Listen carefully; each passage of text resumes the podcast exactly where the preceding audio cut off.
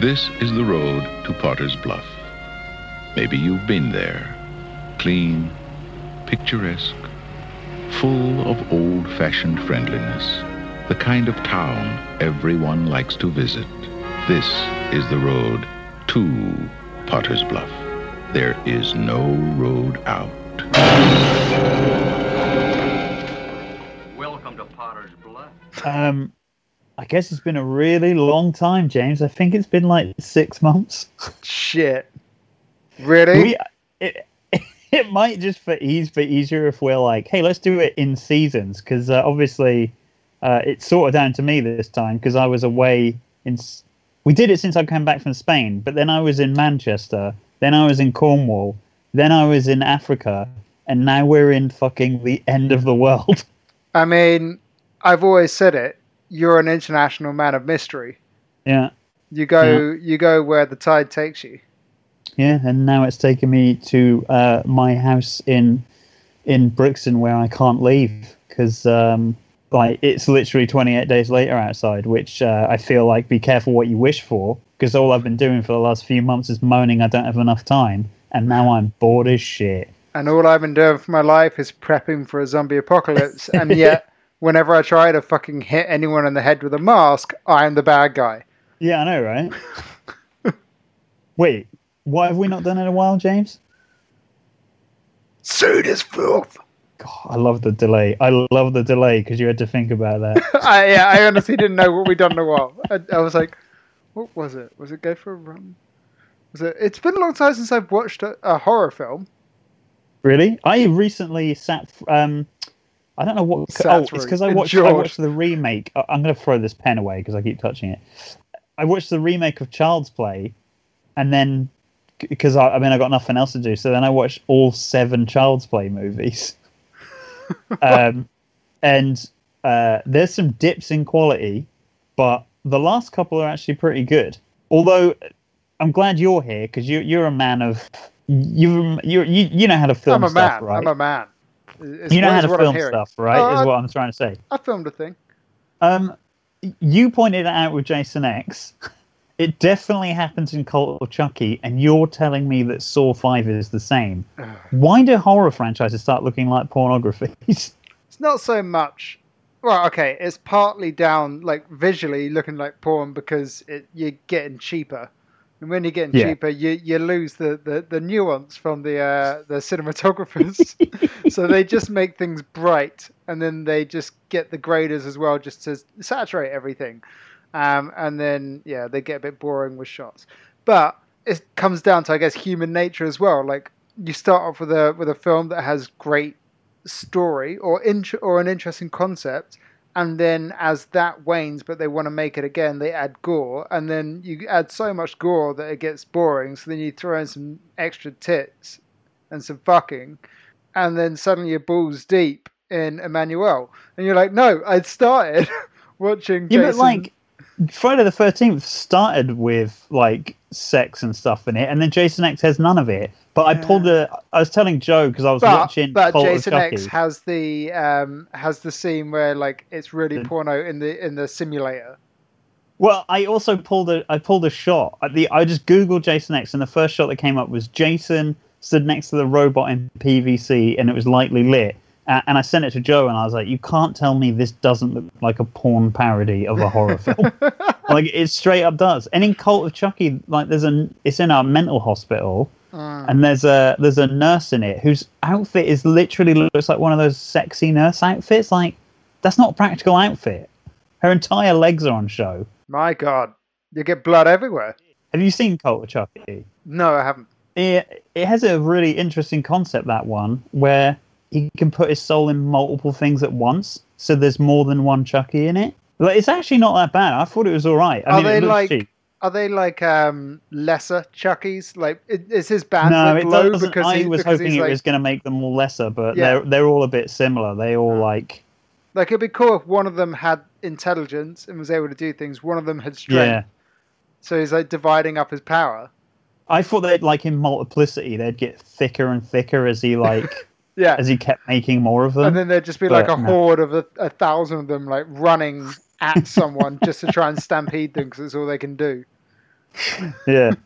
But yeah, I mean, I've watched those recently, and I thoroughly enjoyed them. I thought I liked them more than I thought I would. Nice.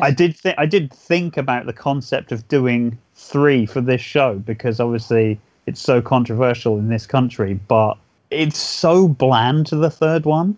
I think it has the lowest kill count. Don't quote me on that, but like nothing happens in it, and just because of the Sun newspaper and their bullshit, it was like. Got rid of in the UK for so long. Really? And it's so tedious. Well, the Sun newspaper were like, those boys that killed Jamie Bolger watched Child's Play 3, and there was no proof. They literally just pulled that shit out of the air. But, you know, let's not... I fucking hate them, man. They ruined Child's Play. They ruined my job. Arseholes. Yeah, fucking scum. I agree. Mate. The fuck scum. Em. Fuck them. But we're not here to talk about British fucking newspapers, mate. No, we're here to talk about porn and Friday the 13th, or... Well, you suggested this film last time. Well, I think the Friday the 13th episode was the last one, I believe. It was. Yeah, it was. Yeah, that was our kind of our special where we just focused on an entire... Oh, my God, that means the last episode was literally on Halloween. Oh, my God, that was a long time ago, Lee. Mate, I need to stop traveling the world. Please. So... And you're going to have to remind me who directed this, but this is 1981's Dead and Buried, directed by Gary Busey. Gary Sherman, I've got his name down. Gary Sherman, thank you. Who I believe did Raw Meat, is that right?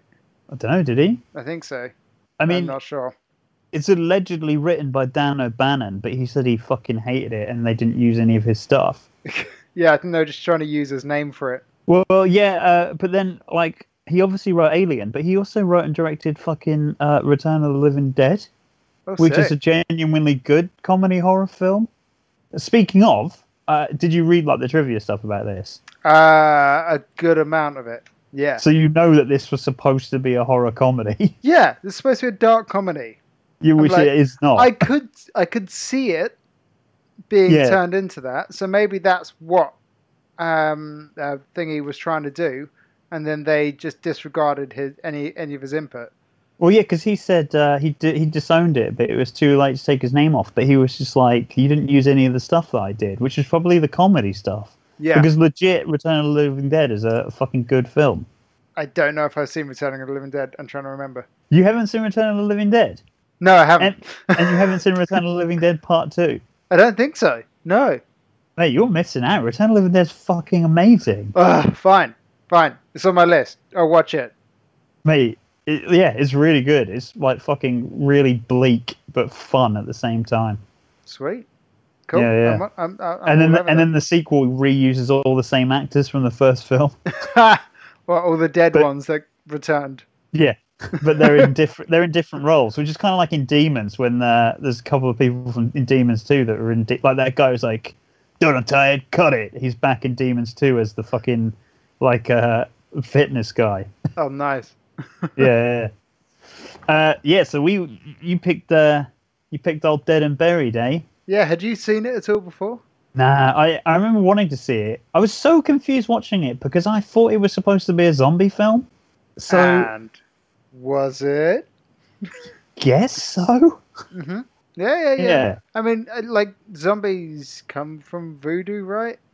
That's where zombies come from? These aren't your living dead, flesh-eating ghouls type zombies, though. These are, like, literally, like you said, voodoo ones. Yeah. These are more like, oh, God, what's that?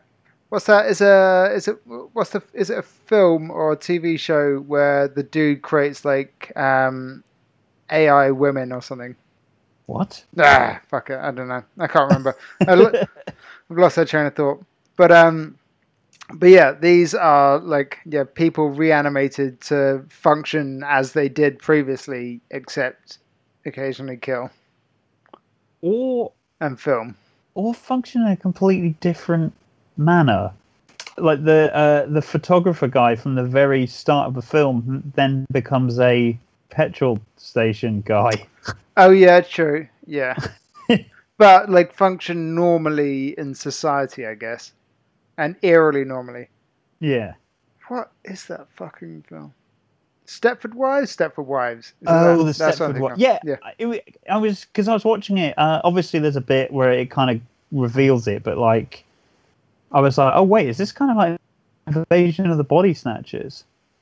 Where it's just like, there's just one person against the whole town. And I thought it did a really good job of like the mystery of it all, of like who was doing what kind of thing. Yeah. And I'd never seen this, and like with all my picks, basically, I had no idea what I was going to be watching. It was somewhat done from I think I found it on a list of horror films, but then also the image looked quite nice. So, you know, I judged most of mine nice by their covers. This does have a nice tie-in with one of the other films that I've selected, though. Really? Yeah, Robert Englund. Oh, yeah. Well, is it Eaten Alive?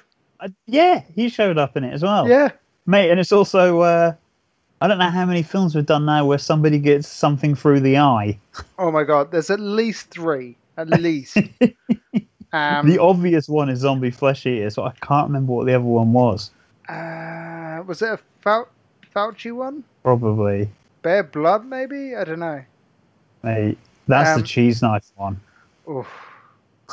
But this was Stan Winston doing special effects, and fuck me, they were beautiful. So there's two moments in this where I didn't realise, and I went back and watched it, and I didn't realise that they were dummies. Yeah. Because like the first one was the guy in bandages. Mm-hmm. Although to be fair, the first dummy that I didn't realise was a dummy was the guy in the car when he was on fire. Yeah, so yeah, and then he starts moving, starts screaming. Yeah. But the most surprising one was the one on the fucking autopsy, not the autopsy, the sit up where she sits up and then turns over. Yeah, I mean that was a real person. Oh, okay, cool.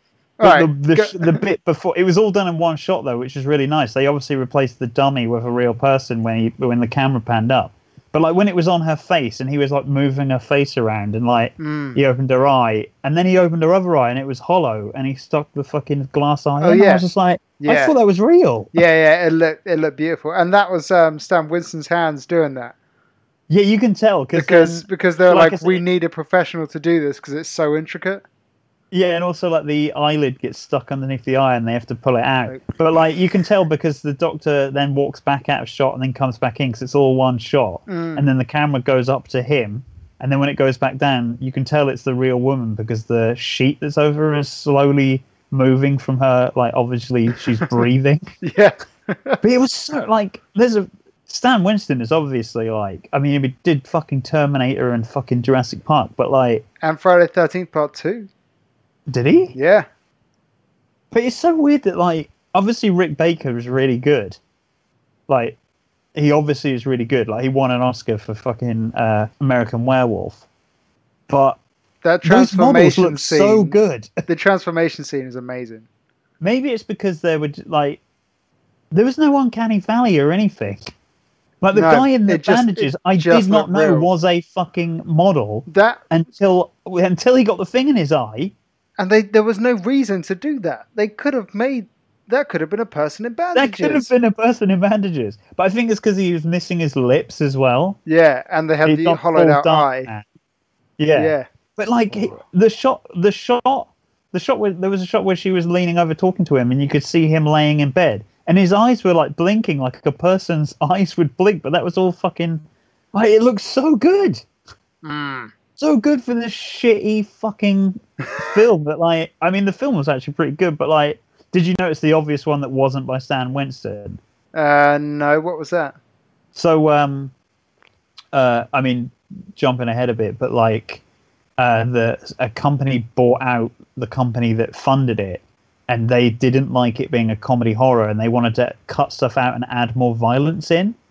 Oh yeah. So, two of the kills weren't originally in it. So like the fisherman guy, his kill wasn't in it. You originally just saw his body, and then the mortician guy, not mortician, the doctor who did the like analysis of the dead skin. Yeah. When he got the acid in his face, they couldn't get Stan Winston back, and they had to go with someone else, which is why that bit looks a bit uglier.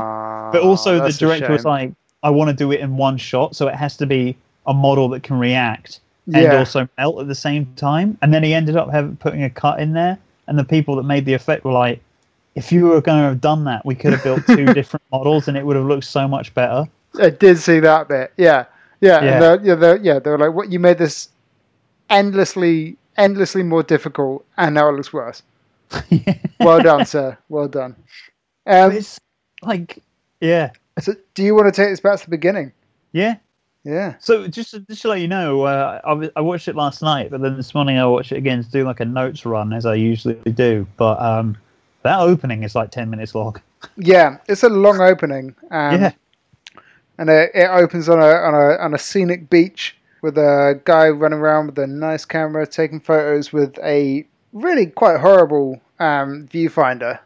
It's just got like just circles taking up your entire frame, so you can only see the point you're focusing on. Do you think that even existed, or that was just for the audience to be like, "Oh, it's a camera"? I really hope it didn't exist, because it's impossible to see anything except focus.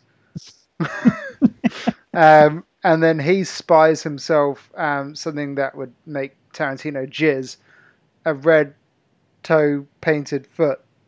Yeah. Or something like that. That was attached to a beautiful woman. Mm-hmm. Who gets kind of sassy and ends up getting her tits out. She goes for a modeling contest. This film's got a really good look. Like, everything's all muted. And I was reading that they took all the red out, but she was wearing red. Yeah, so I think they kept it in that scene, but everything else was totally muted. So maybe that's I don't know. I mean, the red for her must just be for the sex appeal. Yeah, yeah. I mean, it works. I read on that they had, it was a really nice day when they were shooting on the beach, so they put up a massive flag to flag out the sun to make it look a lot darker and depressing, which is great. This film's got a really good look to it. It does look fucking... I was looking up to see if there was any connections with Silent Hill, because it's Maine-y, as in the place Maine, fog everywhere, it's always dark. Yeah, that would make sense. I really liked the way it looked. But yes, the whole thing has a great style to it. That we've done that is actually a quality film. And I found something out at the very end of my research, which I was really I had time to research now, Lee. I'm not watching this on my fucking commute. I'm not watching this on my lunch break. This is great. But this was the cinematographer was Stephen Poster, who's the director of photography for Donnie Darko, which makes a lot of sense when you look at some of the techniques that they use later on. They use firstly, it's shot beautifully. Yeah. It's got a great style and visual narrative to it, and then it's got these beautiful, ambitious tracking shots. And I'm like, why are these things in an 80s horror film? And you're like, oh, okay, why are those effects? I mean, to be fair, The Thing has amazing effects, and obviously, at the same time, American Werewolf has really good effects. But the detail in this one, even the dead body of that woman when she gets a fucking stone to the face, and you see her fucking face all mangled up, it looks real, man. No, they did good. I was endlessly impressed with this film. I was so happy with it. It actually, I wasn't properly watching it back the second time, but some issues I had watching it through the first time, going back on the second run to make notes, I was just knowing how it ends. I was just like, oh wait, this all makes sense now. I want to rewatch this. This is a film that I'll happily rewatch over and over again. Mate, and it's only 99p to rent in HD on Amazon Prime. Get in. First film I paid for. Sorry, YouTube. I didn't need your services. Yeah, so this dude that, I guess, the sexy woman, she's like, let me guess your name, because that's a useful way to talk to someone. And she calls him Fred, and then he calls her Lisa, and I guess they have those names for the rest of the film. Yeah, I think that's literally because the only reason that he's called Fred is so that later on when they were like, hey, Fred, can you do this thing? And he turns around and looks at the camera. You don't forget who that guy is. Yeah. And you're like, wait a minute, he's called Fred. Yeah. And also, I think it was to add to the mystery because he's a John Doe up until that point. But no one can figure it out. And so you're kind of in there with the detective. So that happens. Then she's like, hey, do you want to fuck me? After flashing her tits. And then he does this thing. He looks around. She looks around. They scour the beach. No one is there. He leans in for a kiss. She grabs the camera and 20 dudes come out of nowhere and start pummeling him. Like 20 fishermen, it looks like. Just start pummeling him and like beating him with crowbars and shit. Yeah. And then net him to a tree. I was so confused when he was netted. It looked horrible when he was all netted and like crushed in the net and they started pouring gasoline on him. Yeah. I was like, what the fuck is going on? And I was like, at this point, he seems like a strong male lead. Is this our protagonist? Like, also, the whole way through, they're taking photographs of him and filming it and stuff. Yeah, exactly. Which I was like, okay, so maybe they're turning his love on him. But this is also kind of weird. They're photographing him. Yeah. It makes sense later. Yeah. And I've only just clocked that as well, why they were doing that. Mate, I didn't clock it until the second time, and I was just like, oh, wait a minute. Because there was a point, you know, when that woman's face was all mashed in with the rock, I was just like, when the mortician puts her back together, I was like, how the fuck does she even know what she looked like? And then it's like, oh, wait, photographs. Exactly, photographs, filming, getting every angle.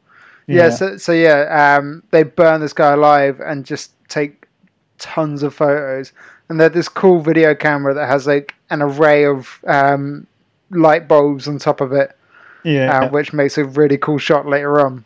But so he gets burned alive, and then someone says, welcome to Potter's Bluff. And then you see a nice sign saying welcome to Potter's Bluff, and that is definitely how that person died. And all other criminal cases, all other officers saw him in that exact position, right? That's where they found him the next day?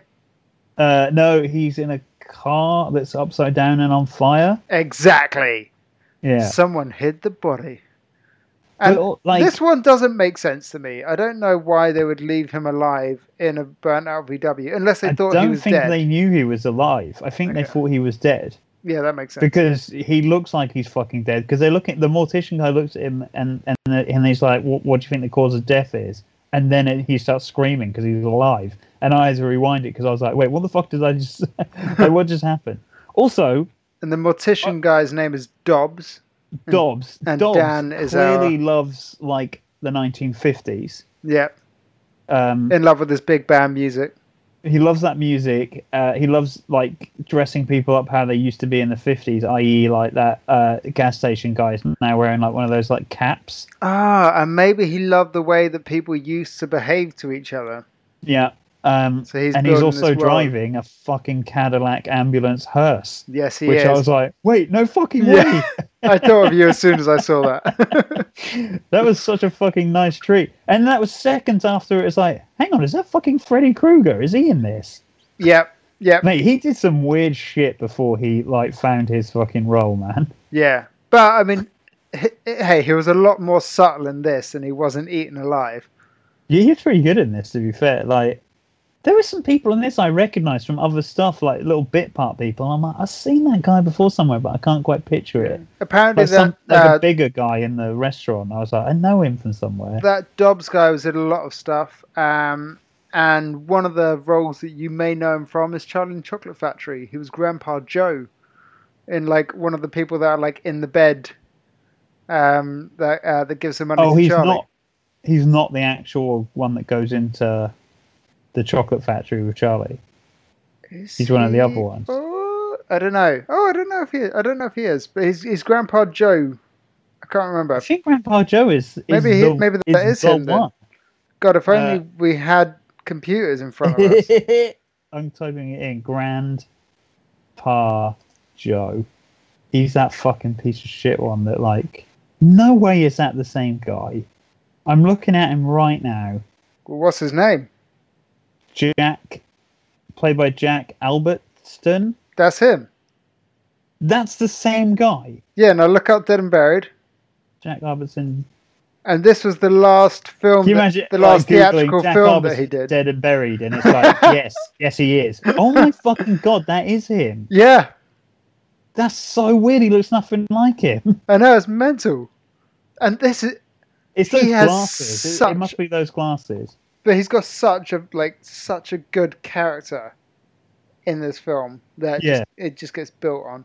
So he is the mortician, cemetery owner / ambulance driver. Yeah. It's a small town. He does a lot. And then, you see he gets asked to check out this burnt dead guy. And he reaches in like he would in any crime scene and touches his face. And then the dude screams, and it's a blood-curdling scream, and it's great. And then I was like, if I was sold,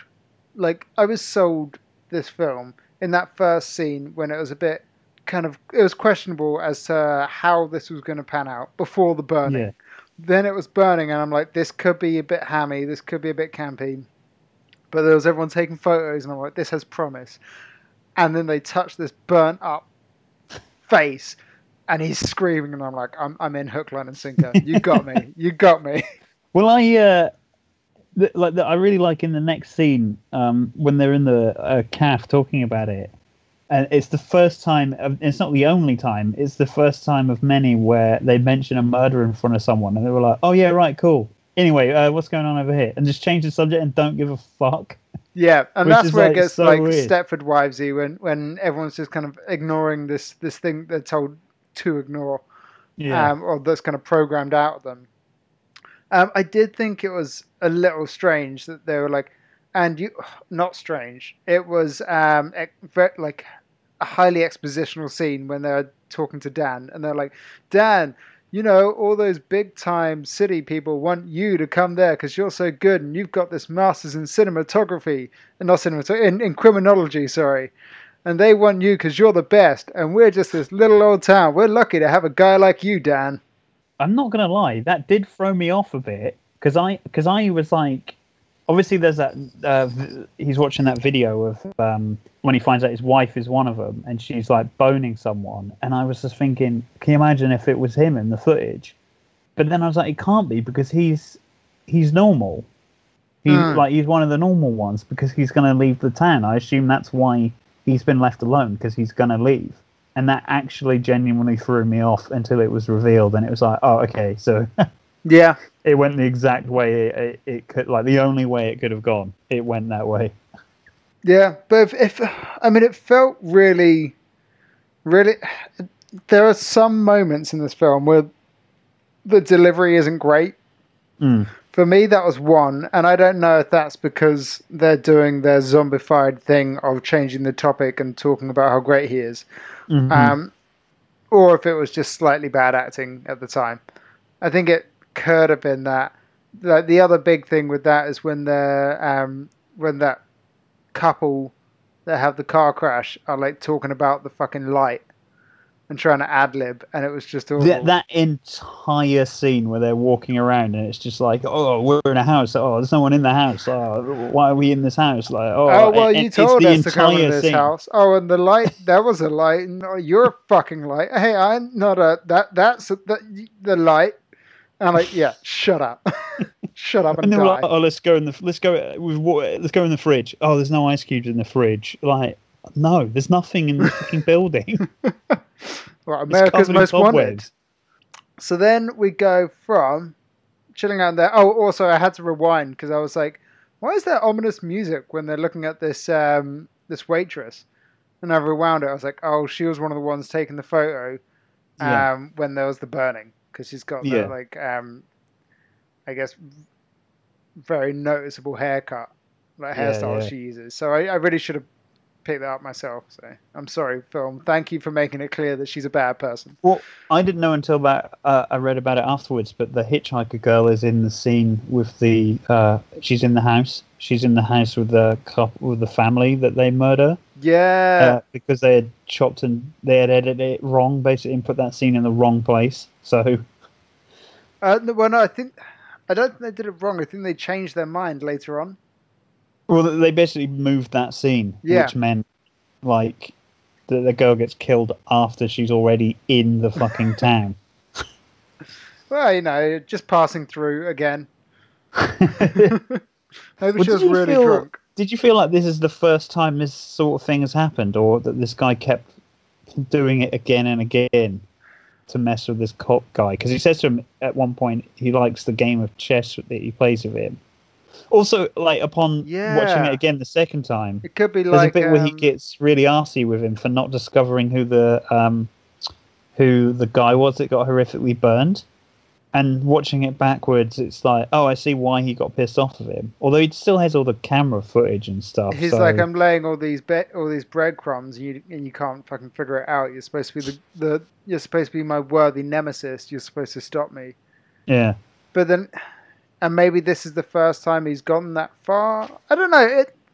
It could be that this is the first time it's escalated, because I mean of the ending. Yeah. Yeah, also, why is it called Dead and Buried? Because everyone's dead and not much is buried. This town dies a lot, I guess you could call it, or I don't know. Yeah. I've nothing for you there. So then we go on to this really weird scene, which apparently was a scene that was added in later. The fisherman guy. Yeah, the fisherman. So this is, what you were saying. So there's a drunkard fisherman who's... This is a second... well, it's not. It's the first time, but this weird ad-libbing... Just scene, awful. Just, where he's just like, oh, you want to talk about boats? I know boats. I've been on boats my whole life, man. I know too many boats. All the boats. You want me to talk about boats, and I can do boats in a weird voice for all boat time and boating, boat. And then he gives some rum to his fish. And then he gets hook, line, and sinkered. Yeah. Which is pretty nice. I saw that there was like a tear on the wall, and I was like, oh, I wonder what's going to happen there. Someone takes a photo of him, and then stabby, he gets like double fish hooked through the back, like smashing through the wall. And then some dude comes up with like one of those big spears, and slashes his face, slashes his throat. They hook him up to shit. Do you think because they were saying, you know, in the classroom bit, she's saying that like in order for this to work, you have to butcher people in like horrendous ways to make them your slave or whatever. But do you think he was doing it on purpose because he liked rebuilding their faces? Yes. Because there was no need to slash that guy's fucking face. Yeah, oh no, definitely. And so he said, I think it's in like the next scene or something. Where is it? Where he talks about like making them more beautiful than they were. Yeah. And he was like, yeah, this is what he likes to do. This is his art form. He makes death an art, is what he was saying. And it's a shame that they get buried after all the hard work he puts in. Isn't it a shame? They're dead and later on, buried. He puts a lot of work into one of them. Like he rebuilds their muscle structure. Yeah, and you wonder like how many. You wonder if he does that with everyone though. Yeah, I mean I guess there must be some sort of magic keeping them together though, because like if they're made out of plastic. So there's a couple of things on that. He said that he made Dan's wife Janet, I want to say, special, and he did extra work on her so she can come back in every 3 weeks. Everyone else has to come in once a week for touch-ups. And you see, like, there's a scene where someone... I was like, did she just punch this woman's forehead off? And it's because it's just the makeup. It gets knocked off so easily. It's in, like, the child-grabbing scene in the car. Really? Yeah. Punches her forehead off, basically. I was like, what the fuck? I paused it, went back. Nice. But yeah, so Dan thinks here that Fred's body may have been moved. Yeah. So he starts to have suspicions. And then we see a cool death display of the fisherman, which I really liked, which that's the bit that you were saying was real, like intended. And then they added the rest later. See them because you never see the fisherman's face if you think about that scene being removed. Yeah. Because you don't see him when he's driving the car and picks up the hitchhiker, but you do see his hand with a tattoo on it. Because they're looking at him under the sheep, and you can see his hand sticking out, and that's the same hand that reaches over while he's going, I'm going to go get my boat. Yeah. Like, you don't mind if I reach into the glove box, do you?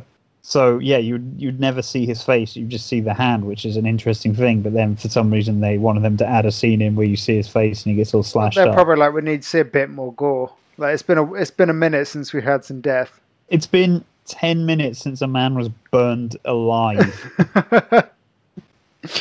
And then he goes over to the hotel owner to chat with the hotel owner. I can't remember the dude's name. Ben. And he's a weird character. There are lots of weird characters, and I quite like it. I think it's because it's obviously they're all a bit been manipulated and that. Yeah. And it's a bit like I said, Invasion of the Body Snatchers, Stepford Wives, like who is and who isn't. Because there was loads of times where he would be telling someone something, and I'm like, Don't tell this person that thing. They're clearly on the side. Like when he's his fucking assistant or whatever, he's like, type this up. It's just like, don't. Yeah. No, she's going to fuck you over. Yeah. But then they don't. They play along with it and stuff because they're obviously like programmed to do it to help. Their way. Yeah. I mean, like he gets rid of their memories. Yeah.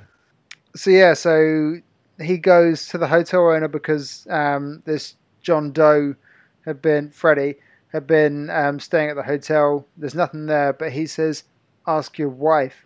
He came to see him. So he goes home and gets very presumptuous and has a go at his wife. And she's like, honey, you're just jealous. No, I was just buying a camera off of him. Yeah. There's a weird mini subplot, I guess, that potentially his wife is cheating. Because then he watches that video and she's fucking someone we don't see who it is. But I don't think it really is. I don't know if it's so much a subplot. I think it's just like... Because I, for the longest part of it, thought she was the main villain. Yeah. Yeah, I thought she was... I mean, they led us that way. Yeah. Yeah, quite, yeah. With like broad Which is strokes, good, though, because like you say, watching it again and picking up on the Dobbs and the way he behaves and stuff, you're like, oh, he's clearly the villain all the way through this, but you just don't clock it because he's like so on the detective guy's side. You just don't pick up on the fact that he's fucking awful. Yeah. And then fuck, man, where are we? So he has he goes home to see his wife now, right? Yeah. And then he confronts her, and then he goes off and confronts the principal, and he's like, hey, what's up with the camera guy? Who's he? And the principal's like, I have no fucking idea what you're on about, mate. We don't buy that shit. And he seems like a weird character as well. Like, everyone is just slightly off, and I like it. It's just like butt fuck America, like a town in the middle of nowhere, and everyone's a bit kooky, and they're not used to dealing with normal people or normal situations. And then we go to the hospital now to check up on burn victims. I'm fucking Darkman. Yeah, I'm Freddy. Yeah, who is just bound. Yeah, he's bound like a mummy. He's in a comical, complete body cast because he's completely burned. They're like, he's lost an eye. The guy's like, can I talk to him? He's like, I mean, he hasn't got any lips, so he can't really pronounce shit. They're talking right in front of him, and he says... His entire face is just one charred mass. Not even the best plastic surgeon can fix him. And I'm like, dude, he can hear you. Subtle hint. Yeah, not even the best person can repair fucking Darkman. Not even fucking Liam Neeson can build that guy's face back. And they do that traditional, I guess you call it like a trope. In every hospital scene, we need 50 cc's. Use 50 cc's of that now. We'll drop his dose down to 50 cc's. Yeah. I'm like, I'm sure if you were going to give him the regular dose, that'd be 50 cc's as well. No one can say anything else but that. Cuts to them playing Micro Machines on the Mega Drive in the corner, and they're switching the speed. And he's like, can we talk about him? And they go outside to be like, Yeah, so we can't talk to him because he has no lips. Also, so he can't make noise. Can we go outside? Can't make words. There's something I need to talk about. Like, let's not say this in front of him like we've said everything else. His entire face is one sharp mass. But he has no lips. I'm sure he can still talk without moving his lips. And while they're outside, I imagine his tongue is very burnt up as well. Yeah. It looked like he had no sides of his mouth. Like all of that, his cheeks were gone by the looks of it. It looked like Harvey Dent in Batman Returns. Batman not begins. Batman continues. Yes. The Dark Knight. It looks like the Dark Knight. Harvey Dent from the very famous Batman Continues. Well, he didn't begin. He didn't finalize. Batman progresses to the next level. The continuing adventures of the Man of Bats. Thank you. Yeah, it looked like Harvey Dent. And honestly, like the quality looked. I mean, obviously the Harvey Dent thing is like stunning, but that a lot of that is CGI. Yeah, right, I imagine. Whereas this is all practical and looked amazing.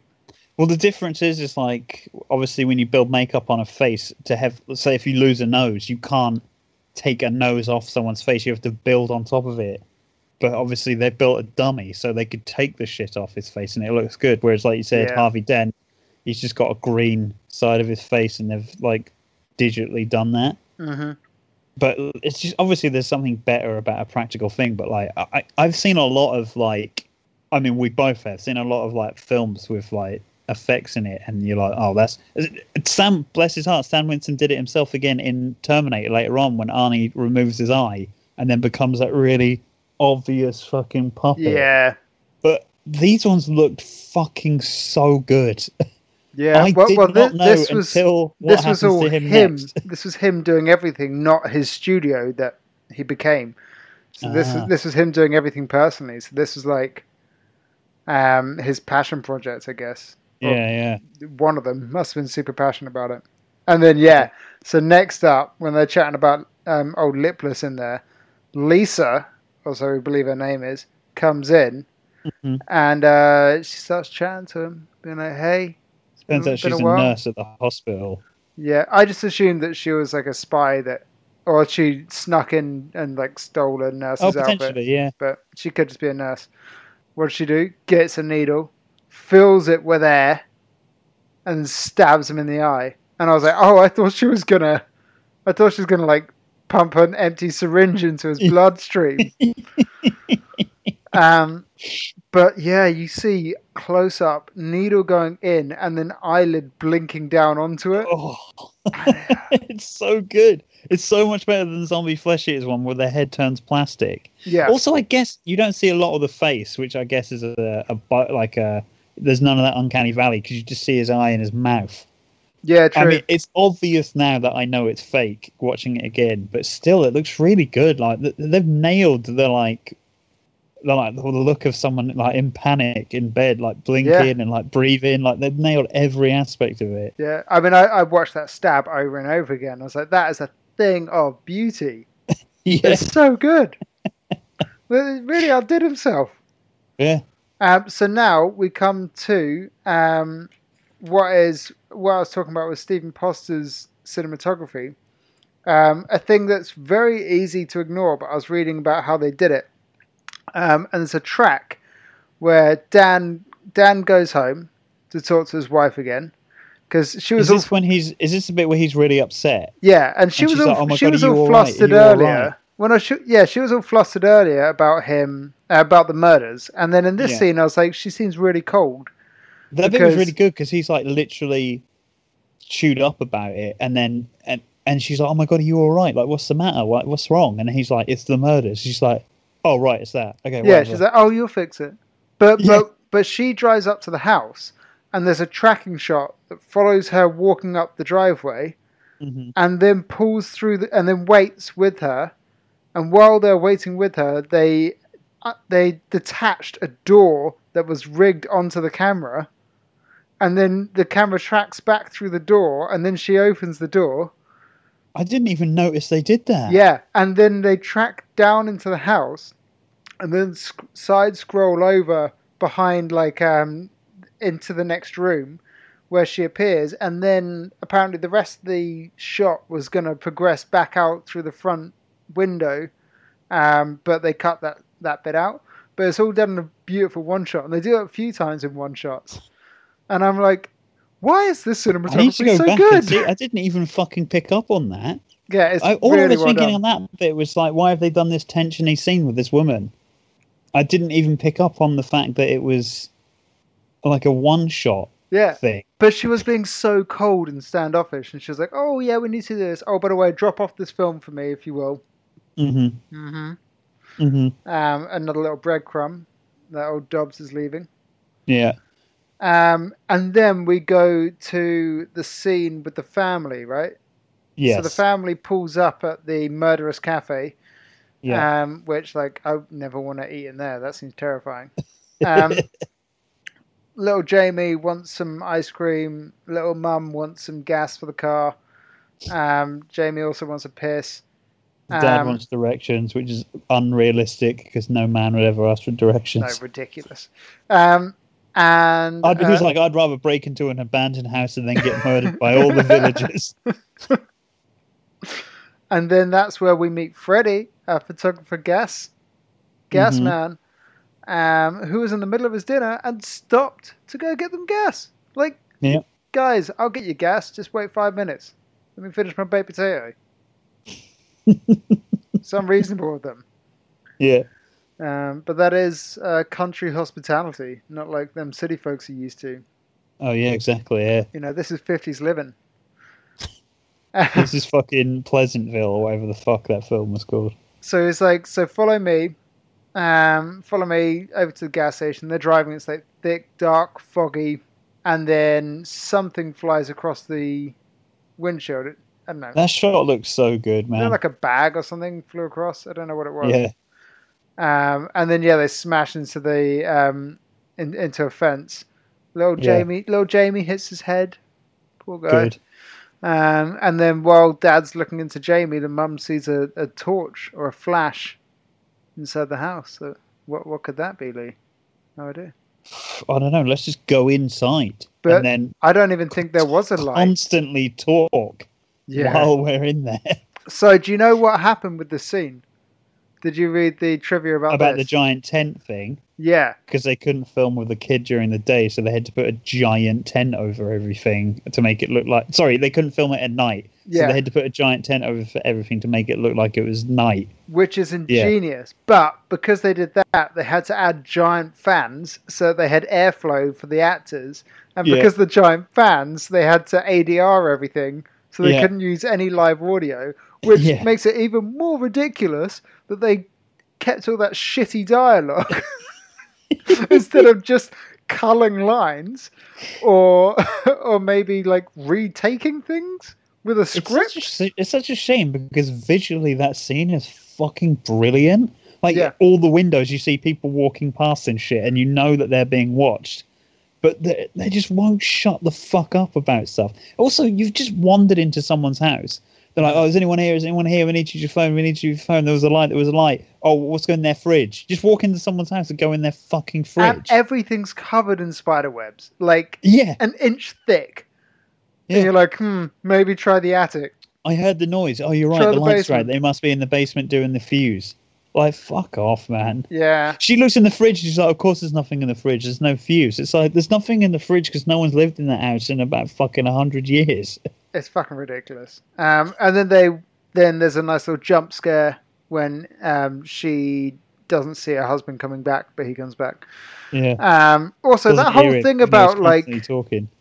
The kid and like they had to shoot it during the day because they had the kid. You didn't see his face throughout basically that entire scene. They just carried this. It could be a dummy. I thought they were carrying a dummy around. So why they didn't just film it at night with a fucking dummy? Oh, wait, no, they probably don't have the techniques to recreate an entire body, right? Let alone an animatronic one. Yeah, they don't have anyone that could do such fucking work.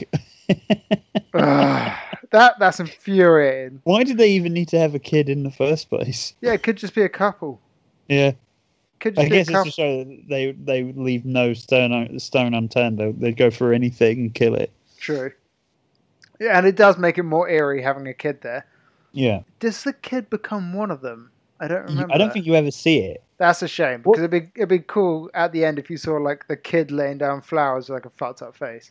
Well, like the doctor guy who got acid in his face was added. The fisherman was added. So there isn't that many actual kills. The first guy survives, so he's technically not killed. But what I mean is you don't actually see them die, if you know what I mean. Yeah. The hitchhiker gets hit in the face in a first person fucking shot. Whereas what I like about this is when they run out of the place and they're being chased by the villagers and they speed off. They speed off past the police guy who sees them speeding and then drives into someone by accident. So you never actually see how they die until the next morning when their car is found. Yeah, so you never see what happens to them. I really like that. And maybe they did that because there was a kid and they thought it might be too much to like massacre a family together. But they also weren't going to show the fisherman. It was just going to be he was having a conversation with the guy, and then they got a call to be like, there's been another dead body. So they weren't going to show that either. Yeah.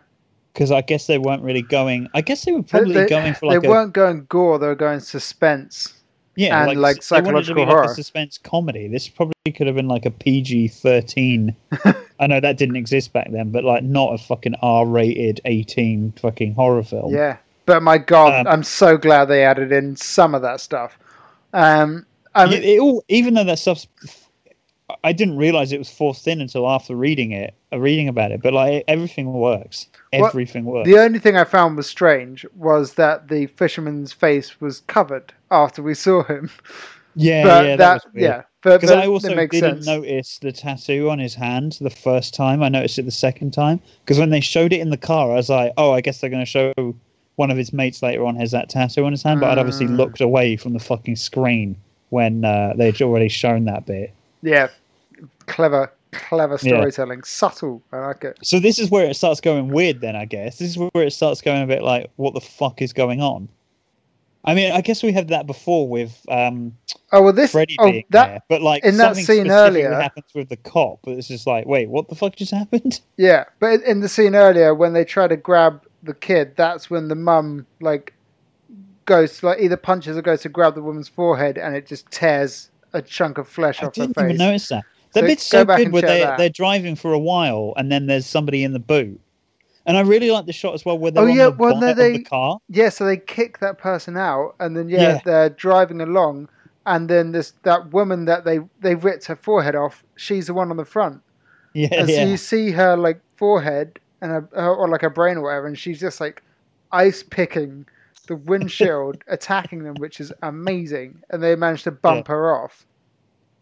And then that's where Dan drives along in his car, sees this car speeding by, and then he hits someone. Yeah.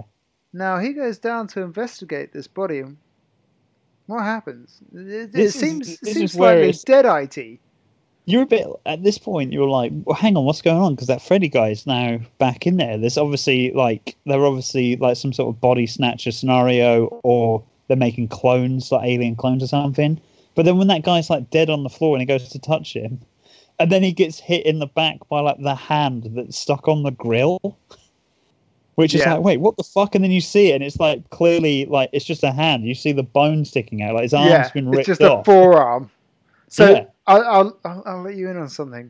I didn't actually notice at first that Freddy was Fred, the camera guy. I didn't notice. I only noticed it because his name was Freddy. If it was just his face, I wouldn't have fucking known. I didn't notice. I was like, well, that's weird that they would name him Freddy when the other guy was Fred. So I had no idea. And at this point was the point where I'm like, something's reanimated. Something's unusual. I'm led to believe that is Jimmy, the assistant of the mortician, because you see him later on painting his own hand with like flesh colour or something. Painting his forearm, yeah. Yeah. Where the split clearly was. Yeah. So he hits him and then he turns around to see the hand, and then Jimmy gets up with a very wide body because they're clearly covering his right arm, and karate chops Dan in the neck and then runs off. Like grabs his arm off the car and runs off. And that is where you could see like there could be some dark comedy in this if it was done slightly different. But even like the suspense of the next bit where he's in the shed and like trying to hunt him down, it's really good. Yeah, and then mainly like because of how it looks, jumps in front of him with a jump scare, and he shoots out the window, flies through, smashes a pane of glass to get out, just like some fucking kamikaze kitten. Yeah, but yeah, that scene goes on for a while, like the suspense in that shed. Yeah, you really think something's going to happen. They get you good with a nice little jump scare there. But I thought there'd be a bit more of a payoff. I kept thinking he doesn't find anything from that scene, right? I don't know why I had the feeling that nothing was going to happen to the police officer. I thought maybe it was because he's leaving, but obviously in hindsight it's because he's one of them. But that scene was cool and all, but I always thought, I just felt like nothing's going to happen to him. He's like, he will be fine the whole time. It's also weird that he's kept in the state where he doesn't know, whereas everyone else is going around doing the murders. Yeah, but maybe that's part of this cat and mouse that this dude's playing. And maybe this isn't the first time he's done it, but it's the first time he's managed to solve it or something. Because it feels very much like Westworld. Yeah, that he's trying to create these things that are smart enough to fight their way out of the situation. Is it not building up to him, the mortician himself, being killed? Yeah. Because I was like, this is why he's training that other kid, because he wants him to bring him back. But he does it to himself. And he's back to normal so quickly that I was like, wait, was he already dead, though? I don't think so, because he pumps himself full of formaldehyde. But he doesn't remove his heart. He doesn't hide it to save space. Yeah, he doesn't do all the things that he doesn't have a master that you need to be able to control. Yeah, because I thought that if he died, then all the slave ones would just drop dead. Yeah, that's where the story kind of unravels a little bit, I guess. I mean, that's not even the bit. I can forgive all of the film. I can forgive the bit where those people are constantly talking in the house. The one bit that I was just like, fuck off, was right at the end when they're all there and he's just like, oh my God, my best friend. Oh my God, Phyllis. Oh my God, Daphne. Oh my God. Everyone comes by to pay their respects and slightly cracked skin. Freddy's there and he's like, oh my God, George. And it's like, you already knew he was one of them. That's not a surprise. Yeah. Well, the bit I hated with that scene, though, was how they all try to grab him and he just turns around and walks out of a group of like 20 people. Yeah, but I guess it's because they all knew and like he was about to discover his fucking... Yeah. Yeah. Oh, true, yeah. They're set up for this play. Yeah. Yeah. For a laugh. So then Ben, the hotel owner, says that he just saw the dead guy. Says, I've just seen George. So at this point, I think maybe Ben, the hotel owner, maybe wasn't a zombie. He might have been there just to lead the guy over. Yeah, and then he's like, out. There was a bit where he goes back home to go get his bullets, and that's when he discovers his wife's fucking witchcraft book. Witchcraft book and the knife. And when he confronts her, she's like, "I'm teaching witchcraft to my young kid class." Obviously. Sure. And he's like, why would you do that? She's like, well, it's interesting. I'm like, teach him English. That'd be weird. That'd be weird. And also she's like, oh, you didn't get the film done. And now he's like suspicious because when he takes the film and he's just like, don't let anyone else have it but me. And she's like, and I need that film to teach my kids about narrative for their class. And I'm like, what fucking syllabus are you following? Yeah. We have witchcraft, voodooism, snuff and movies and snuff narrative. Porn snuff. So yeah, so that gets weird, and then she gets really arsey with him and throws his bullets at him. She's like, they were in the cupboard where you left the bullets. Yeah, dick. Yeah, I don't know why he didn't go to the police station to get fucking bullets, not like his own fucking house. But I'm not sure why she's getting arsey then, if she's supposed to be like lovey-dovey and really nice and fake and friendly to him. Maybe that got replaced afterwards, though. Like, we don't know when the guy gets hold of them to, like, whatever he does to their minds. Like, yeah, we don't know, I guess. Yeah. Well, there's times where, like, maybe they deteriorate. Maybe they deteriorate, and then he comes in and gives them a tune-up. Yeah, like, probably. So it's like mentally and physically they start to break down. Yeah, that could work. I can get behind that. So yeah, then Ben, hotel owner, says that he saw the dead guy. Then Dan goes to check out Janet teaching at school, mm-hmm. and that's where she's going around teaching about the master. So we get some nice, helpful. Exposition here. We understand how voodoo works in this universe. You need to remove the heart and store it in a safe space. You need to kill them brutally. There needs to be a master. All that shit, right? Yeah. It's mainly about hiding the heart so that can come back later. I don't think the brutal thing matters, but maybe it does. Because I feel like they were brutalized, like we said, so that he could have more fun rebuilding them. I don't think it fucking matters that they have to be brutalized. Yeah. That's probably just for his own fantasy. Oh, so you know, he's got to pay the bills, Lee. He's got to work. He needs all these people dying and being brutalized. So he says to the guy at one point, "Do you reckon the government or whatever will pay me so I can rebuild this person's face?" And he's like, "What the fuck is wrong with you? This person's been murdered." And he's like, "What? It's my art. I just love doing this." So then, the hitchhiker then gets picked up, and the dude's like, "Oh, but I'm some creepy old man. What happens if I'm a creepy old man?" She's like, "Ha, you're funny. I'll get in the car with you." It's 1981 though, so like people don't have any fucking common sense yet. Exactly, and she's like a Girl Scout or something. She doesn't even know where she's going. Like she's never heard of Potter's Bluff or whatever. She doesn't know where she's been. She's just been roofied. She's just come back from Potter's Bluff. She just survived fucking Camp Crystal Lake. She's just murdered someone. She's forgotten who she is. Oh, yeah. She's literally just left. She's like stuck in Groundhog Day. Every day she tries to leave and gets picked up by someone else going back in. Something about a light in a house. Something about, is there anything in the fridge? And then, the bloke that we now know is the fisherman reaches over into the glove box and he's like, "Let me just get something from the glove compartment." She's like, "Oh, cool, camera." And you're like, "Uh-oh." Takes a photo of her, and then she gets fucked up. She gets dragged out. Everyone takes photos. There's filming.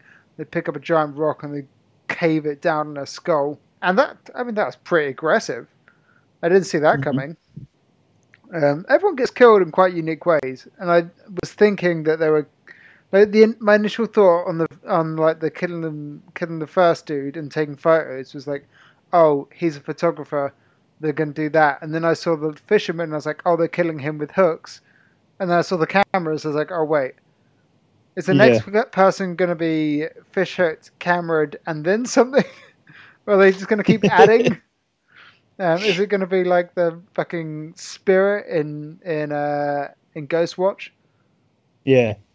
But yeah, and they talk about Dobbs wants to make her beautiful again. Yes. And is that what you're saying with like will the government pay for this? Is that the one? Because there's definitely one, and he was just like, "Motherfucker, someone just died. Like, why are you saying that?" But it's probably that one. Like, obviously, the first time round, the amount of time and effort he puts into rebuilding this woman's face, I just thought was fucking stupid. But then it obviously makes sense the second time around. Like, he literally rebuilds her. Where did he get the muscles from to rebuild her fucking face? I don't know. Well, I think those are like... I mean, they're obviously fake muscles, whatever. He's probably built like plasticine tissue to go in and act as like... Yeah, that's like all the fascia and stuff. But yeah, he's like another masterpiece. And he creates it. And it's so cool. It's done so well. It's some of the best special effects work I've seen in a horror film. And also there's a red herring, because there's somebody standing behind the door when he leaves. Because obviously we're still led to believe it's the wife that's doing it. Yeah. And we never know who the fuck that person is standing there. It's probably the assistant, but like... Well, I thought it was... Yeah, because I thought it was Janet. But now we know that Janet turns up every 3 weeks for a tune-up. It could have been, yeah. Could have been her. And then we go to... This is where shit starts unraveling. Oh, yeah, then yeah. So he comes in the next day and he's just like, someone stole the body, right? Well, yeah, but I think before that he... Oh, no, maybe that happens, yeah. Okay, so when I fast forward through this, blood. I missed the acid bit. Yeah. Yeah, this is the next kill. So, but before that, we missed something where Dan went to the front of his like Hummer and like scraped off the bits of flesh. So then the doctor tells him that that's like 3 or 4 months old. And he's like, no, that can't be because this hit and run happened recently. Obviously not wanting to tell the dude what happened. Yeah. And he's like, look, I have it on good authority that somebody was hit with somebody's car and I don't know any names involved. But I found this and it may or may not have come from the hood of my car. Yeah. And then, yeah, so the doc then goes in. They literally and just discovered a fucking car in the ocean. So you could have said it was from that. Idiot. And the doc goes and like re-examines part of the flesh and like put some acid on it. Yeah. Sure, that's how you check things out and not destroy evidence. And I guess it must have been moving or something like that because he gets really stunned. He tries to call up Dan. And then people attack him. And he's he calls up Dan, and the woman's like, "It's too early in the morning. He's not in work yet." And it's like, what is that fucking guy doing in his lab at like fucking 6 a.m. burning bits of flesh with acid? She is so annoying. That like busybody receptionist. Yeah, she's a nightmare. And like, and they keep going on about how like she just keeps trying to base all of her actions off of like detective shows and stuff.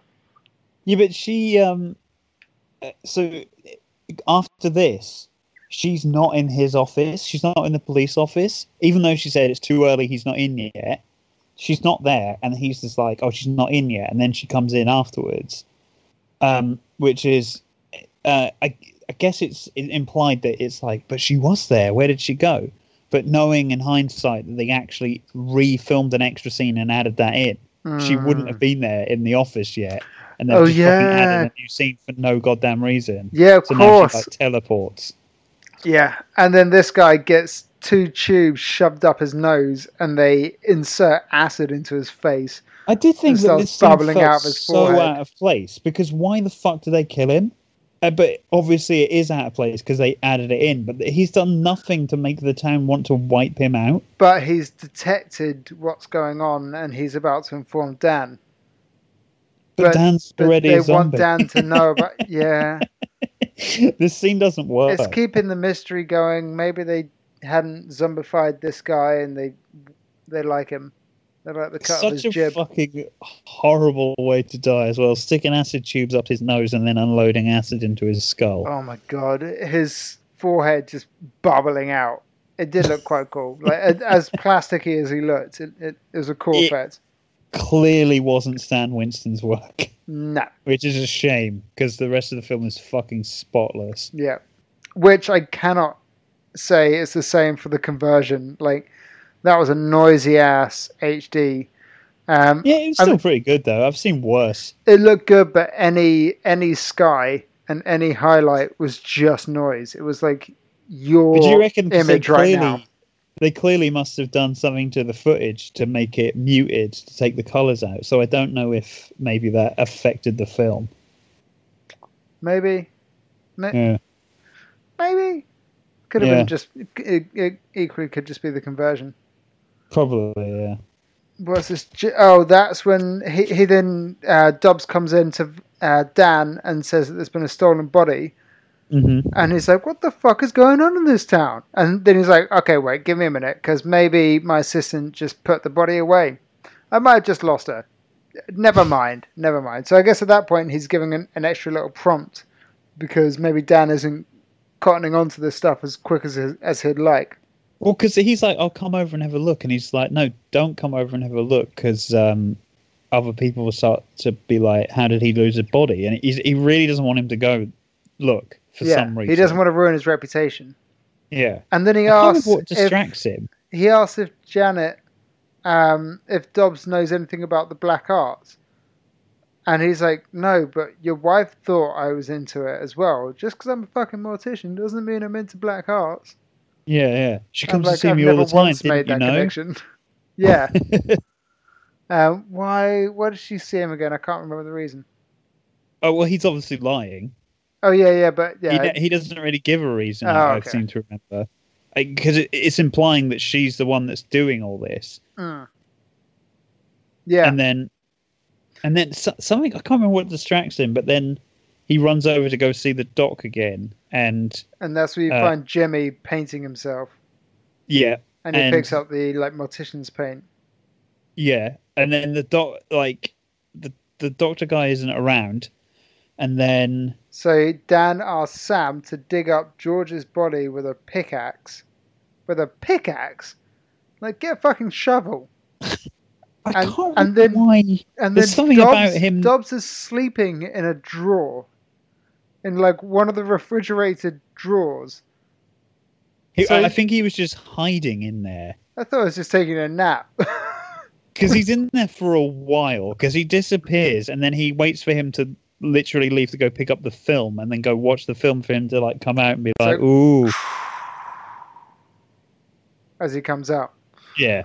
That bit was weird. But then obviously it was like, hang, that's your first inkling there's something up with the doctor guy. Yeah. And then they dig up the casket and smash the thing open. And it looks like he very almost hit Sam with the pickaxe, and the actor's like, what the fuck? I like that when they pick it up, the guy's like, he's like, open it. And he's like, I ain't fucking opening that. Like, there's a dead body. I don't want to see a dead body. And he's like, mate, that thing isn't heavy enough to have a dead body in it. Yeah. So obviously that Sam guy's been programmed to not even notice that. And then he also says the doctor was the one that sealed it. And also the doctor says early on, you gave me that piece of crap cooked steak and I couldn't fix his face, so I had to bury him in a sealed casket. Yeah. Because you weren't good enough to find the fucking his family. And he's just like, fuck you. Yeah. Unless maybe he wanted him to find the family, because he obviously had pictures and knew what the guy looked like. But maybe he wanted him to find the family so the family would come to check on the body and then he could kill them. Or so he can show off his art to them. Yeah. And then they go, he buries them, and then... He actually becomes part of the world. Because there's actually no point in them leaving murder scenes for the police to find, especially since all of the police are owned by him now anyway. Yeah. So why even do all of this stuff? Just to create this pantomime. He loves a bit of a play. So they rip open this casket and there's a jumper. It's nice. Yeah. They open up the jumper. And someone Kalima'd someone's heart right into his hands. Yes, they fucking did, bro. Yeah, and it's they jiggle it. It's a good-looking heart. they jiggle it because they can't get it beating. It's probably an actual heart. Yeah, it's probably like a pig's heart or something. Yeah. But they don't have it. I mean, I would have thought they'd get it pulsating. Yeah. But instead of that, they just give it a little wobble like a bowl full of jelly. So then at this point, Dan suspects Dobbs, rightfully so, and then speaks to the fastest hands in the West, Janet, to type who's out... Who's now shown up for work. Yeah, who's typing out everything verbatim at the speed of fucking light on her... What the fuck do they call that? Telecaster or something. No, they had a weird name for it. But yeah, so they sent a message out to find out if Dobbs has a criminal history. Yeah. And this is where the pace of the film starts escalating. And it's good. And then, he goes and picks up the film from the film guy, whose name I can't remember, and he's got a broken up, shredded hand. That bit's cool when he closes his hand, the skin all rips open. Yeah. Yeah, it's like magma flesh. And he goes to watch the film, right? Well, then he asks the doctor... if people can be reanimated. And I'm like... Oh, yeah, he walks into him in the street, and now the doctor's dressed in 1950s garb and acting a bit differently. Yeah, and he's like, oh, you and your crackpot, there is no... That couldn't possibly happen. I'm not one of them. And then they find out that Dobbs was dismissed for improper use as he's going through the film and having a look at the film. So, Dobbs was dismissed for improper use of a corpse or something like that. You fucked it. Yeah, he definitely fucks it. I mean, he definitely fucks all of these things he creates and then wipes their memory and then, like, fixes their arseholes and then sends them out again. I believe that is in the script.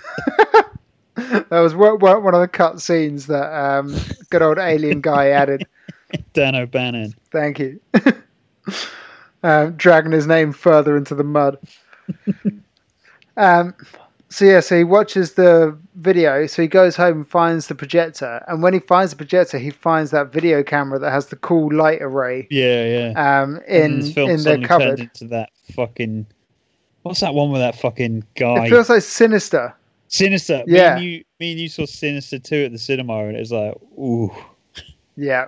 Yeah, exactly. Ooh. Yeah, yeah. Following, sneaking up with this bad homemade video. But it looked really cool. And it was black and white. And it was grainy, and it was very sinister. Yeah. They sneak up, and then someone is fucking in a house, and then the woman on the bottom grabs a knife and stabs the dude in the back, and it's murderous. Yeah. And you see there are loads of other people around them, but then who is it? Who is it, Lee? It's his fucking wife, mate. She's been boning random strangers and then literally stabbing them in the back. Oh, God, she's like a praying mantis. Does she eat his head? Doctors, yeah, we don't see the head yet. But we assume she's going to eat his head. Yeah, we just assume that, like all women, she'll eat the head of her slayed victim. Yeah, it's what happens. And then you find out that you're like, oh, shit, so Janet did it with Dobbs. Dobbs was working with her. Dobbs was in the video. Yeah. So then he rushes over to Dobbs' lab, sorry. And this is where you get like this really cool scene where he just presses this button and he's got projectors everywhere. Yeah. Like he's set this thing up like just for this moment. He's really proud about it. And it's playing like the highlight reel and all these projections of like all the awesome kills from the film. Yeah. I really enjoyed that. When you see that woman getting hit with a fucking stone. Fucking stone, it looked brutal, man. Yeah, it looked fucking brutal. Because obviously, he's gone around and he's filmed all of these, I guess, for the purpose of displaying them and looking back at them. And he tells Dan that Janet died; she drowned in the lake. So he fixed her, and he made her better. You would have thought Dan would be happy about this. Yeah, but he pulls his gun out. He starts losing it. Oh, man, he's pissed. He's really not happy. And then she turns up to console him. She's like, it's okay, it's all right, like, I'm fine. My face falls off a little bit if you touch my cheek, But like, do you want a microwavable dinner? Yeah, exactly, And the mere hint of a microwavable dinner, he just starts unloading rounds into her. He's like... I'm going to kill you first and not Dobbs. I'm going to kill you for no reason. Fuck you, bitch. You were a robot and you still didn't have sex with me. I really like this bit, though. When she's just like, at first she doesn't notice it's happened. Yeah. And then when he does it a few more times, she's like, wait a minute, I'm fucking dead. Yeah. I'm dead. Like, why am I not being buried? I'm dead. Please bury me. Why am I not dead and buried? And I thought, I was like, that's so cool. Like, I'm dead. Please bury me. Please bury me. Mate, she turns into such a fucking emo. She goes out into the fucking cemetery, buries herself. That guy's name out and writes her own name on the grave and starts burying herself. She's like, I'm ready for death now. You can bury me. I'm 15. She'd just be fucking laying there under the soil alive until the magic wears off, I guess. So after he shoots her, he then turns around and shoots Dobbs, and then does something that kind of annoys me. So Dobbs lays down dying. Dan looks up at the projection of his wife dying over and over again and throws his gun at the projected wall that smashes. I'm like, what? The walls in this place, he actually is set up at a conservatory. Yeah, the light is made of glass. And then, yeah, then he goes down to Janet's grave and she's like, bury me. And then this intercuts with Dobbs dying and reformaldehyding himself. Or formaldehyding himself. Well, Dan slowly buries her. With his hands, instead of getting like a tool. Or just like shoving a load of dirt on her. I'm sure the shovel and stuff is still there. Yeah, but he decides to slowly suffocate her, one handful at a time. Doesn't she use her own hands to cover her face? Yeah, it looks like that. Yeah, like she's still moving and it's just like settling around her. So then Dobbs starts painting himself up and like tarting himself up to look good. He picks up lipstick. Mm-hmm. Well, men need lipstick too when they're dead. Our lips are all white. Yeah, but like you don't go that pale that quickly. It takes a bit of time. So he'd just be adding extra colour on top of his face, which he does not look like in a sec. He looked quite heavily made up in that moment. Like there was a lot of like rouge he'd put on, and they're trying to make a bit of a statement. He put on some extra thick lashes. Yeah, he looked like I think this is where the female gremlin started. Yes, and then this is the moment that you said that you didn't like. That was a bit weird, where everyone turned up to pay their respects to his wife that he buried. I didn't mind that. It's just when he sees George and is surprised that George is there, it's like, motherfucker, you know he's one of them.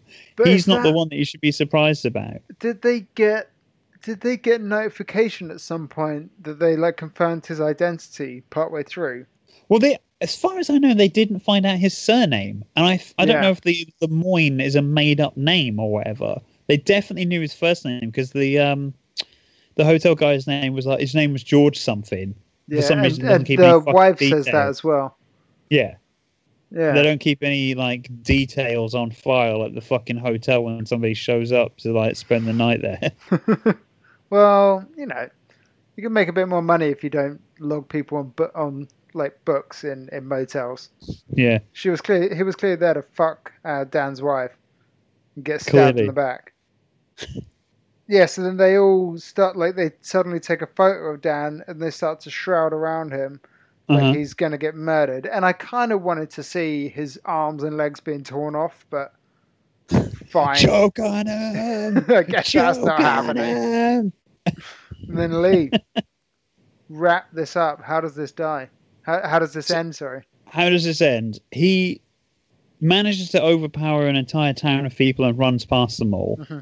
Then he runs back into the doctor's thing, and then his eye is caught by the doctor, who's now alive. Dobbs is just sitting upright, and he walks in, and I don't know why, and then Dobbs is just like, mate, you missed the best bit of the film, mate, check it out, turn around. And then he turns around and sees on the screen that the body that's been stabbed in the back is himself, and then he looks at his hands, and then it's the background for this entire conversation, this entire Skype call. His hands are all rotting, and the doctor is just like, Dobbs is just like, mate, let's retouch those hands. And then the credits roll. Yeah, and it freeze frames, and he says, let me fix those for you. Yeah. And the shot is really nice as well. Look at it. Yeah, it's a good shot. Look at those fucking fingers, man. Yeah. What did he die of? That he got slits down all his fingernails. Well, no, it's not that. It's the makeup is breaking up. Because that's where, like, the dude... Like, when they all go to pay their respects, their faces are all slightly cracked. Because they've all got, like, makeup... cracks in, like, similar places. Well, I think, yeah, it's probably just, like, on stress lines. Yeah. Where, like, yeah, where your face would deteriorate. I guess, technically, he was digging dirt just then, so...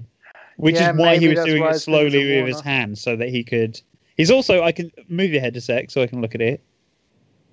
For someone who's just digging through dirt, his hands are pretty clean. They're very clean. He licked them clean first. Maybe Freddy was like, let me suck that for you. That is a good shot, though. And like the realisation on his face. And I just feel like now it's just going to go back again. He's going to reset his mind and this will all happen again. Yeah. Yeah, I hope so. And that's where it gets kind of Westworldy. They'll just like repeat it. Yeah. So yeah, I mean, I really enjoyed that. I had no idea what I was going into, and that was a fucking beaut. This is worrying. There's been a few where you've accidentally picked good films. Yeah, but I think this is like, from everything I was reading up on this, this is like a highly underrated movie. It's not very well known, but it's got a good cast. It's got a great writer behind it. It's got some awesome cinematography. Yeah, like I'm sure if I looked into other people to do the crew and cast, it's got fucking Stan goddamn Winston in it. Like doing amazing work. Great cast, great crew. Apparently, this is inspired a lot by Twilight Zone, and I could imagine that. Yeah, I haven't seen much of it. You've seen a lot of Twilight Zone. The end. So I, full disclosure, was watching it last night, and then it got to like 1 a.m, and I'm like, do you know what? I'm going to turn it off at the scene where he goes to see his wife, and she's talking about witchcraft, and then starting it up again. And that last chunk is just 30 minutes, and it's that entire 30 minutes is when the pace entirely ramps up and loads of shit happens. And that last 30 minutes feels like an episode of Twilight Zone, like straight up. It even has the twist at the end and all that kind of stuff, like a telegraph twist that like is like pretty well done. Like to be honest with you, I think the whole thing's pretty well done. It's like it does a good job of red herring, like who you think is doing what, and then like I say, it holds up when you watch it back, and you now get to see knowing what's going on. Although those extra scenes they added in don't make any fucking sense, but I can forgive it for that because overall it's still pretty damn good. How many of these films would you want to rewatch? Like, and there's a good chunk of them, but so many of these, I'm like, I watched that once, I probably wouldn't watch it again. Mate, if I never see Driller Killer ever again, I will die happy, even if I get a fucking needle to the eye while I'm in a full body cast. If you can just kill me, reanimate me, and then remove that from my memory, that'd be great. If I got killed and reanimated and then had to watch Driller Killer and Nightmare City on repeat forever. Nightmare City literally on repeat, so that like when it goes back to the dream sequence, it just starts the film again. It just goes on forever. That would be my idea of actual hell. But this was not one of those, because this is a thing of beauty. Yeah. So I have one last tidbit that I've figured out as well. Just because I was doing some research after I found out that Stephen Poster was the cinematographer on this, I was like, all right, so he did Darker. What else has he done? And he's obviously done like Southland Tales. He's done The Box and like the other films with Richard Kelly, the other Richard Kelly directed films. Then I saw he works on a film called Spring Break that was directed by Sean Cunningham, who was the director of Friday the 13th. And I'm like, no fucking way. Yeah. Yeah, I was like, what a great tie-in. How weird. Yeah. I wanna go and watch that film now. Spring Break. Yeah. I bet that film sucks. I bet it does. So what would you give this out of 5, James? I think I'm going to give it a 4.5. Mate, I'm giving it a 4, so this motherfucker's getting an 8.5. Amazing. Yeah, it deserves it. I've had a pen on me this whole time that I've been fucking fiddling around with, and now I've... Oh, here it is. So, yeah, I'm going to write this down so I don't have to keep listening back for the episodes to get the scores. So this gets a fucking 8.5. This is a good one, James. Yeah, that's a very good one. I hope you are also planning on doing a good one. Well, so it's on Amazon Prime, and we can't really order stuff in, and some of us aren't working. So... It's only $2.99 to rent. There's a film, right, that got banned, video nasty, but it's never had a UK release. But it's on Amazon Prime, and it's called Snuff. Oh, I've heard of it. Yeah, okay, I'm game. And it also ties in with this, which is an accident. I didn't mean to do that. You didn't know this was going to be filled with snuff. Can't remember what year it's from, but the poster is like a woman that's all chopped up, so... It's from the 70s. It's a video nasty. Awesome. So we'll do Snuff next time. I'll say this film. You had a very close call. Just lie still. I'm going to give you something. It's going to make you feel even better. When you die in Potter's Bluff, expect the unexpected.